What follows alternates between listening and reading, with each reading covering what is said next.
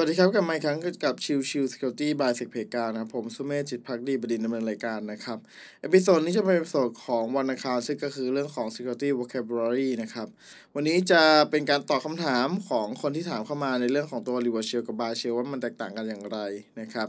ถ้าเรามองที่ตัวของ Reverse Shell กับ Bind Shell นะครับชื่อมันจะค่อนข้างชัดเจนอยู่แล้ว Reverse Shell คือการย้อนศรกลับไปที่เครื่องต้นทาง กับ Bind Shell คือ รอที่จะมีการเชื่อมต่อนะครับ ดังนั้น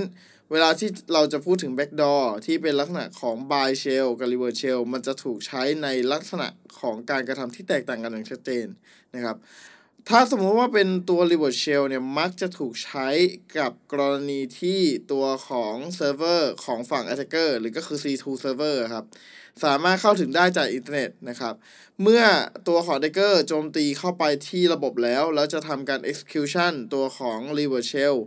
ตัวของ reverse shell จะทำการเชื่อมต่อกลับไปที่เครื่องของ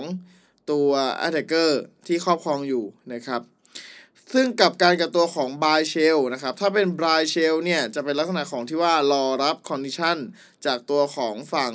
ผู้โจมตีนะครับ นั่นหมายความว่าถ้าสมมุติว่าเราทำการโจมตี success แล้วเราเลือกที่จะใช้อ่า buy shell เป็นส่วนประกอบในการโจมตีเนี่ย ก็กลายเป็นว่าตัวของ user จะต้องเชื่อมต่อกลับเข้าไปที่ตัวของ shell เองนะครับ ทีนี้การใช้งานก็จะมีความแตกต่างกันอยู่นะครับ ถ้าเป็นลักษณะของตัว buy shell เนี่ยจะมักจะใช้เป็นลักษณะกรณีที่เรารู้อยู่แล้วว่าโอเคว่าพอร์ตเอ่อหมายถึงว่า firewall ของเป้าหมายเนี่ยจะเปิด port อะไรอยู่บ้างนะครับ อันนั้นซึ่งจะทำให้เราสามารถที่จะใช้ firewall port ที่ config ไม่ดีเนี่ย เพื่อจะสร้าง bind shell ขึ้นมาแล้วเราเชื่อมต่อเข้าไปได้นะครับ แต่กลับกันนะครับ ถ้าเป็นลักษณะของตีตัว reverse shell เนี่ย ก็จะเป็นลักษณะของการเชื่อมต่อกลับมาที่ฝั่งของตัว attacker นั่นหมายความว่า attacker เองก็จะต้องมีตัวของเซิร์ฟเวอร์ที่สามารถเข้าถึงได้ผ่านอินเทอร์เน็ตนั่นเองนะครับพูดง่ายๆคือถ้าสมมติว่าเป็นอยู่ในวงเดียวกันนะครับ แล้วเราต้องการจะทำการโจมตีลักษณะของ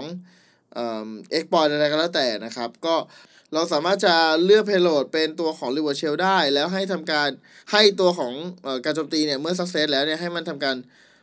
revert หรือสร้าง connection กลับมาที่เครื่องของฝั่งผู้โจมตี